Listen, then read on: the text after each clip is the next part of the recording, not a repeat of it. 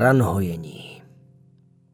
V tom spatřím a teď k ním všelijaké vnitř i zevnitř poraněné, hníjící i kyšící nosí a vodí. K nímž oni přistupujíc do schnilin jim nahlédali, puchu od nich jdoucího čeníchali, v nečistotách vrchem i spodkem odcházejících se párali až ošklivo. Pak vařili teprv, pařili, pražili, škvařili, prudili, studili, pálili, sekali, řezali, bodli, šili zas, vázali, mazali, tvrdili, měkčili, zakrývali, zalévali a nevím, co víc nedělali. Mezitím pacienti mezi rukama předce jim hynuli. Nemalý díl s naříkáním na ně, že od jejich buď neumělosti, buď nedbánlivosti scházejí. Labirint světa a ráj srdce, kapitola 14. Znáte ten pocit, kdy máte intenzivní potřebu se ohlédnout, protože cítíte, že vás někdo sleduje? Ležel jsem na poklopu kanálu, zhluboka oddechoval a vnímal, jak se mi pozvolna zpomaluje tluk od srdce do normálu. A náhle jsem to ucítil. Ale jinak. Tentokrát už bez špetky strachu. Pomalinku jsem otevřel oči. Nade mnou krápníky. Je tu přítmí. Na zdech plápolají malé lampičky. To je dobře. Nevím, co by s mýma očima udělalo prudké denní světlo po té dlouhé temnotě. Zvedl jsem se na loktech a ejhle. Bodeď bych neměl mít pocit, že se na mě někdo dívá.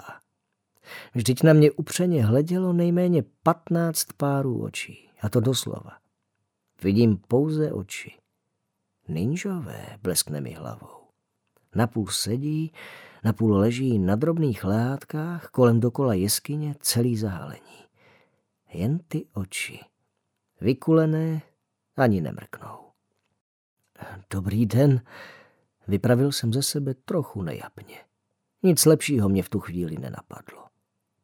Okamžitě bylo jasné, že jsem to neměl říkat. Za strašlivého jekotu vyrazili ninjové směrem ke dveřím. Nevšiml jsem si, že jsou tu dveře. Vyrazili je. Do místnosti proniklo oslnivé světlo. Moc jsem toho neviděl, ale dal bych ruku do ohně za to, že z nich opadávalo bláto. Také jsem zaslechl hluboký mužský hlas, jak opakuje snad desetkrát dokola. Co, co, co, co, co, co, co to? Pak ten hlas vběhl do místnosti. Co se to tu děje? Je tu někdo? Mělo to znít výhružně, ale slyšel jsem spíš strach. Halo? Opatrně jsem obrátil zrak směrem k hlasu. Světlo mi pořád ještě dělalo problém. Stal tam muž v bílém plášti a mírně bojovém postoji. Světlo za ním mu ozařovalo bujně kudrnaté vlasy, takže to vypadalo, jako kdyby měl svatozář. Zamžourám znovu. Mám dojem, že něco svírá v rukou. Že by to bylo kopí? Ba ne, je to koště. Dobrý den už radši říkat nebudu. Kdo ví, co by to zas způsobilo. Bez řečí jsem se pokusil vstát. Když jsem se s obtížemi napřímil, úžasl jsem. Pán ve dveřích byl alespoň o dvě hlavy menší než já. Chvíli jsme na sebe mlčky zírali. Pán upustil koště a zmizel ve světle. Ještě z dálky jsem slyšel, jak volá Pomoc, stráže! Zůstal jsem v jeskyni sám. Vykročil jsem ke světlému obdélníku dveří. Vešel jsem do dlouhé chodby, na jejímž konci vedly schody vzhůru. Zamířil jsem k ním. Všude byly dveře s různými nápisy. Bahení masáže, kamenné masáže, lentilkové masáže, rybí masáže, tradiční masáže, malá odpočívárna, velká drbárna, mrskárna, hnětárna, bejkárna. Všechny dveře byly otevřené a místnosti prázdné. Prostě radla zmuchlaná, židle zpřevracené, po zemi různé drobnosti. Cítil jsem vůni eukalyptu a zahlédl plamen svíčky. Na konci chodby se skvěla zlatá tabule se zdobným nápisem Oddělení masáží, zodpovědná osoba, masér Mario Mrsc. Po schodech jsem vyšel do obrovské prosklené haly s palmami a bazénem uprostřed. Rozhoupaná hladina prozrazovala, že ještě před chvílí byla plná koupajících se. Vlny se přelévají přes okraj bazénu, je slyšet pleskot prchajících bosých nožek. Mezi sloupořadím se myhne poslední bílý plášť a pak vše utichne. Je tu někdo? křikl jsem. Nikdo se neozval. Najednou jsem zaslechl podivný zvuk. Jako kdyby někdo rychle ťukal dřevem od láždice. Rozhlédl jsem se a můj pohled našel tlustého mužička, který seděl na bíle natřené dřevěné lavici pod cedulí vyhrazeno pro plavčíky. Vykročil jsem k němu. Když jsem nad ním stanul, připadal jsem si jako obr. Mužík v bílém byl zamotán dolan záchranných pásů, proto nemohl uprchnout s ostatními. Třásl se, až lavice drnčela. Třeštil na mě oči a něco drmolil třaslavým tenoučkým hláskem. Sklonil jsem se k němu a zdálo se mi, že říká, že pobíhání kolem bazénu je zakázáno. Rovněž skákání ze stran bazénu se zakazuje a že se mám před vstupem do bazénu osprchovat. Narovnal jsem mu čepici, která oznamovala, že tu sedí plavčík Karel a vydal jsem se po mokrých stopách prchajících. Jako stopa s hlavou skloněnou jsem běžel chodbou, když jsem najednou postřehl vedle sebe nějaký pohyb. Otočil jsem se tím směrem a na zlomek vteřiny se ve mně zastavila krev. Hleděl jsem do očí černé příšeře, která jen vzdáleně připomínala člověka. Úlek trval jenom chviličku. Odraz v zrcadle mi připomněl, kde jsem ještě před chvilkou byl. Usmál jsem se a bahení příšera na mě vycenila zuby. Našel jsem sprchový box a důkladně ze sebe smil vrstvy bláta. Použil jsem jeden z mnoha šampónů, které tu zanechali prchající návštěvníci. S bahem mizejícím v kanálku, jako by se odplavoval i můj strach a tíseň. Teplá voda mi příjemně stékala po těle a nebýt bolavého kolena cítil jsem se skoro šťastně. Sprchová blaženost však netrvala dlouho. Zaslechl jsem dupot nohou. Tentokrát to nebyly bosé nožky, ale okované boty. Jejich zvuk sílil. Rychle se blížil. Slyšel jsem i hlasy, spíš křik. Chvatně jsem vypnul sprchu a rozhlédl se, kam bych se ukryl. Oči mi padly na dveře s nápisem Nepovolaným vstup zakázán. Vklouzl jsem do místnosti a potichu zavřel dveře. V tu chvíli se kolem nich prohnala tlupa pro následovatelů. Malým okénkem jsem zahlédl ozbrojence s meči a kopími. Běželi k bazénu. Plavčík Karel jim jistě poví, kudy jsem šel. Brzy se vrátí. Na zemi se válely hromady prostěradel, ručníků a osušek. Zavrtal jsem se do jedné z nich a poslouchal. Nemýlil jsem se. Netrvalo dlouho a byli zpět. S křikem rozráželi každé dveře na chodbě a prohledávali místnosti. V tom se rozletěly dveře té mojí, tři vojáci vtrhli dovnitř a kopími začali propichovat hromady prádla. Pozoroval jsem je škvírkou mezi ručníky a ani jsem nedutal. Hrot kopí se zastavil těsně před mou rukou. Jen tak, tak jsem ucukl.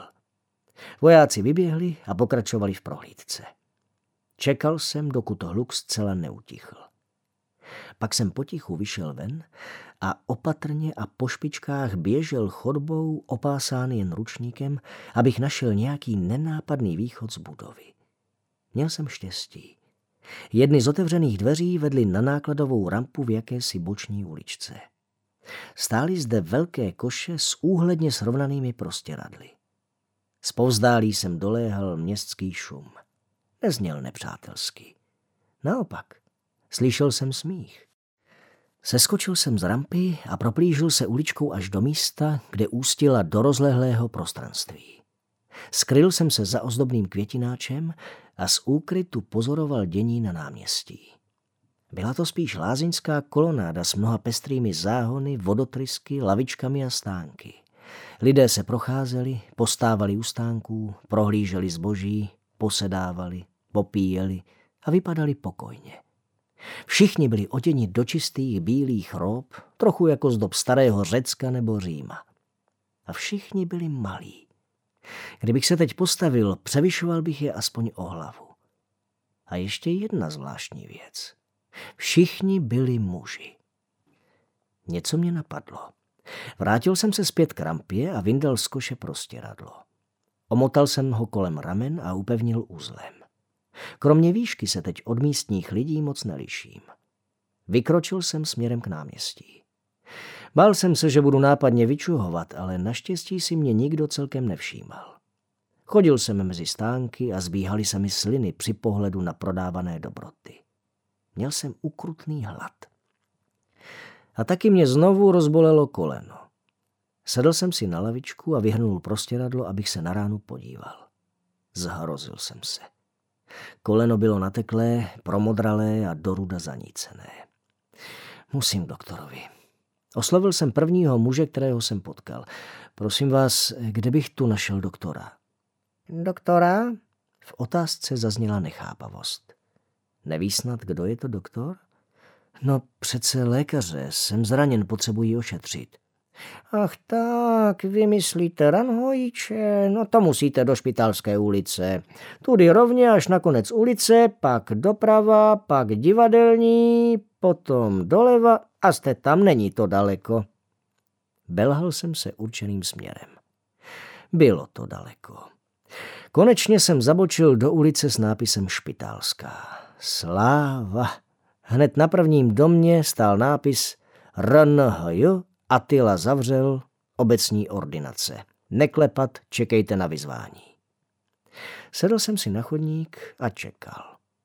Uplynuly asi dvě hodiny a začalo se stmívat. To bych mohl čekat celou věčnost. Osměluji se a jemně zaťukám na vrata. Nic. Klepám silněji. Nic. Bouchám pěstí. Konečně se zvnitřku ozve šramot, cvakne záklopka kukátka, v zápětí se v něm objeví oko. Co je? štěkne oko.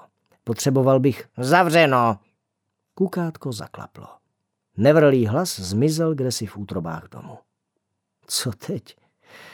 Pospíchám k dalšímu domu, snad tam ještě ordinují. Na dveřích RNHJ Aquila Drbár, soukromá ordinace. Beru za kliku, je otevřeno. V čekárně nikdo. Klepu na dveře ordinace. Vstoupím. Pod oknem za stolem sedí vousatý pán, na hlavě světle modrý čepeček. Dobrý den, pane doktore. Cože? Nechápavé oči se zvedly od listin na stole. Totiž, pane Ranhojiči, opravil jsem se rychle. Nejsem Ranhojič, jsem zdravotní bratr. Co potřebujete? Potřeboval bych ošetřit koleno. Drbáry máte? Dr... co? Drbáry peníze. Drbáry nemám. Bereme i krkouny, hamouny, berouny a další měny. A koruny? Ne, že bych nějaké měl, ale nechtěl jsem vypadat jako úplný drban. Neznám, odpověděl bratr. Tak co mám dělat? Bratr pokrčil rameny.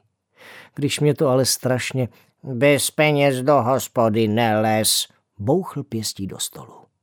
Vycouval jsem ven. Cvakl za mnou zámek. Špitalská ulice naštěstí nebyla dlouhá.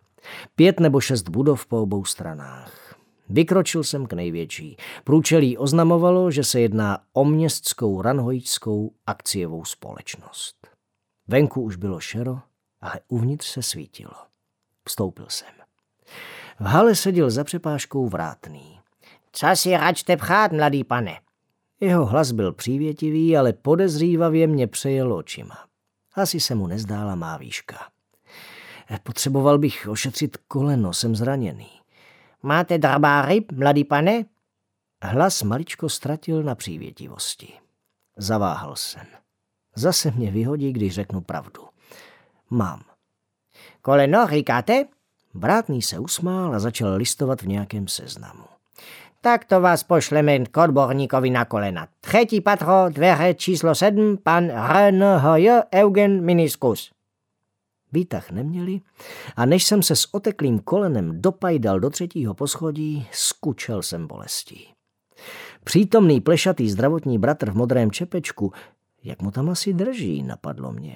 Vyžadoval pro ošetření u RNHJ miniskuze doporučenku od RNHJ generalise.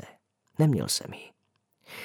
No musíte nezbytně do přízemí k RNHJ generalisovi. Podívá se na vás a pak vás pošle, kam je třeba. Ale pan Vrátný říkal, namítl jsem nesměle. Vrátný je vytluchoun. Až budete mít doporučenku, přijďte. Nikdy jsem neslyšel slovo vytluchoun, ale tušil jsem, že je to nějaká ošklivá nadávka. Na každém schodu, který jsem musel sejít, mě také jedna napadla. Když jsem se konečně dostal do ordinace RNH Erasma Generalise, mile mě přivítal třetí zdravotní bratr. Čím to, že tu mají samé bratry? A kde jsou sestry? Kde jsou ženy? Aj, aj, aj, aj, to je ale ošklivá rána. A kolik je v ní špíny? Kde pak jste k ní přišel, mladý muži? Začal jsem usilovně přemýšlet, co odpovědět. Jak to rychle všechno říci? Naštěstí pan doktor Ranhojič Generalis nečekal na odpověď. Běžte, bratře, a zavolejte kolegy ze třetího patra. Konkrétně, ať přijde meniskus a dezinficus, rozhodně amputus, psychohokus a eutanazius. A pospíšte, případ je velmi naléhavý a vyžaduje konzultaci. Zanedlouho se nad mým kolenem radil celý houf odborníků. Přišli se podívat i z vyšších pater. Zaslechl jsem, jak zdraví zahraniční kolegy Kožipicha, Vrzalu a Zlámala. Hned jsem se cítil lépe. Už jen jejich přítomnost a zájem o můj případ mi dělali dobře. Dokonce se mi zdálo, že bolest polevila. Padla na mě únava. Kolik dní jsem nespal. Těžkla mi víčka. Rozhovor ranhojičů jsem vnímal už jen jako ze snu. Možná, že to dokonce byl jen sen. Určitě to byl sen. Jinak si to neumím vysvětlit. Ti doktoři začali vést hrozné řeči. Ani nevím, jestli bych vás tím měl obtěžovat. Ve snech jsou věci vždycky tak pomotané a pomatené a když se člověk ráno probudí, nic z toho neplyne. Ledaže by to byl ten druh snu, ze kterého se zoufale potřebujete probudit. Nebo potřebujete, aby vás někdo probudil. A to je právě můj případ. Potřebuji se odsud dostat. Potřebuji zvednout nohu nebo aspoň ruku. Potřebuji seskočit z lůžka a utíkat. Musím pryč, ale nejde to. Nemůžu se pohnout. Snažně vás prosím, probuďte mě někdo. Tak co myslíte, pánové, uřízneme to? Pane kolego, prosím tišeji, vždyť nás může slyšet. A ten spí jako špalek. Já osobně bych ho netrápil, navrhuji utratit. A což to jen tak obyčejně zašít? Přikláním se k amputaci, když nepomůže, ať si ho tady převezme kolega Eutanázius. Kdo mu to sdělí? Kolega Psychohokus, ten přece ví, jak na to. A je mu to třeba vůbec říkat? Každý má právo znát pravdu o svém zdravotním stavu. Když ona je pravda někdy složitá. Co je na tom složitého? Vaše zranění je vážné, asi umřete, ale nejprve vám musíme uříznout nohu a hotovo. Pacienta může taková přímočarost zlomit. Nebo vzpružit. Když ví, co ho čeká, může se s tím alespoň vypořádat. Ne každý je ale připraven. Tak ho připravte, ale řekněte, co chcete dělat. Věšet mu bulíky na nos, tvrdit, že je zdravý jak řepa, on pak najednou umře a co si o nás pomyslí. Co kdybychom to nějak zaobalili? Řekněme třeba, že diagnóza není beznadějná. Tomu chcete lhát? Proč hned taková silná slova? Protože je to pravda. Dobrá, ale nemusíme říkat hned celou pravdu. Nemáme právo zamlčovat pravdu. Zamlčování je jen jedna z forem lhaní. To musím s kolegou souhlasit. Pravda se vyplácí. Měl jsem jednou pacienta, který chtěl za každou cenu znát pravdu, tak jsem mu ji sdělil a on mi zlomil čelist a tři žebra.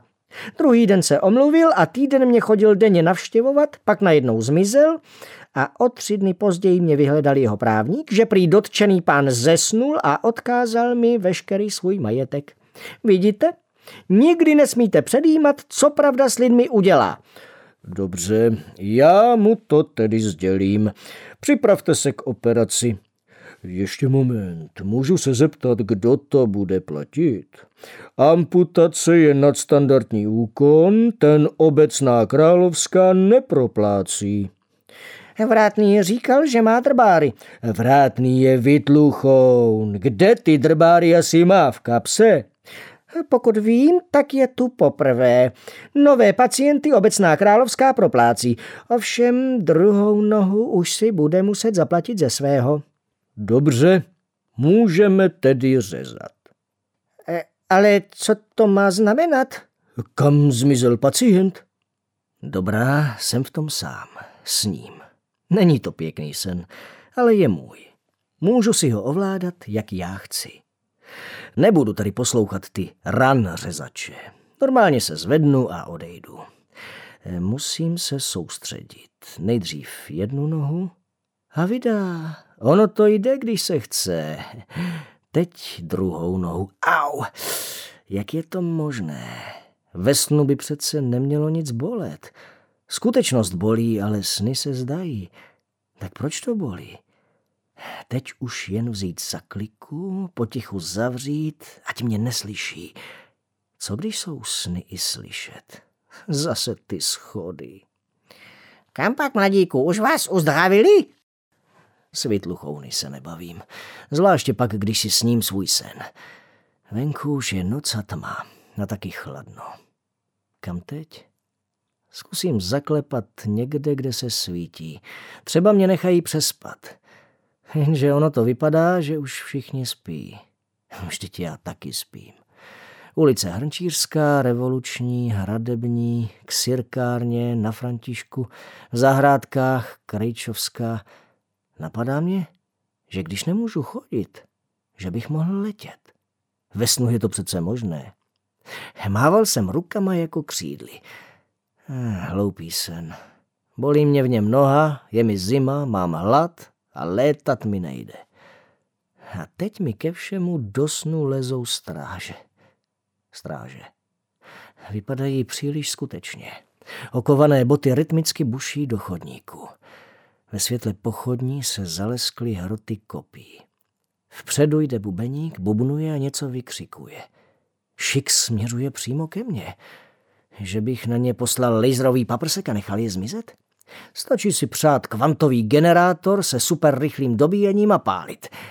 A tohle je sen na houby, nic tu nefunguje. Radši se schovám. Přilepil jsem se ke dveřím v průčelí jednoho domu a vtiskl se do jeho stínu. Teď už jsem rozeznával jednotlivá slova, která bubeník provolával. Prokládal je údery do bubnu. Vážení občané, města, plátců, pozor, pozor! Rány do bubnu mi rozechvívaly ušní bubínky. Stráže ode mě dělí už jen pár metrů. Zahledl jsem bubeníkovi ruce. Zavřel jsem oči, přestal dýchat a dělal, že tu nejsem. Když tu najednou dům, na jehož dveře jsem se tiskl, mě vcucl dovnitř. Ucítil jsem, jak se prostor za mnou otevírá, něco mě táhne a cvak, dveře za mnou zaklaply. Z ulice tlumeně doléhá. Pozor, ve městě řádí bahení démon. Vzrušeně vyskočím. Psst, sykne nějaký hlas ze tmy. Zvenčí je slyšet vzdalující se hlášení. Obří, postava, zranění, na noze, odměna, nemine. Pak už nebylo rozumět. Stál jsem ve tmě bez hnutí, stejně jako neznámý za mnou. Pak škrtla zápalka a mihotové světlo petrolejové lampy skromně osvítilo místnost. Zdrzavý mužíček s kulatým bříškem, v těsné pruhované vestičce se stříbrnými kloflíky a v zelených pumpkách, držel lampu nad hlavou a pozorně si mě prohlížel. Jsem místní krejčí. Co děláte teď v noci v naší ulici? Potácíte se tu potokny už pěknou chvíli. Kdo jste? Jmenuji se Amos. Zabloudil jsem a jsem zraněný. Rozhrnul jsem prostěradlo a ukázal mu koleno. Vy jste ten... Mužík ustoupil o krok zpět. Ne, skoro jsem vykřikl. Já nejsem žádný démon, jen jsem si rozsekl koleno. Hrozně mě bolí a také mám hlad. Vytryskly mi slzy. Krejčík mi znovu posvítil do tváře.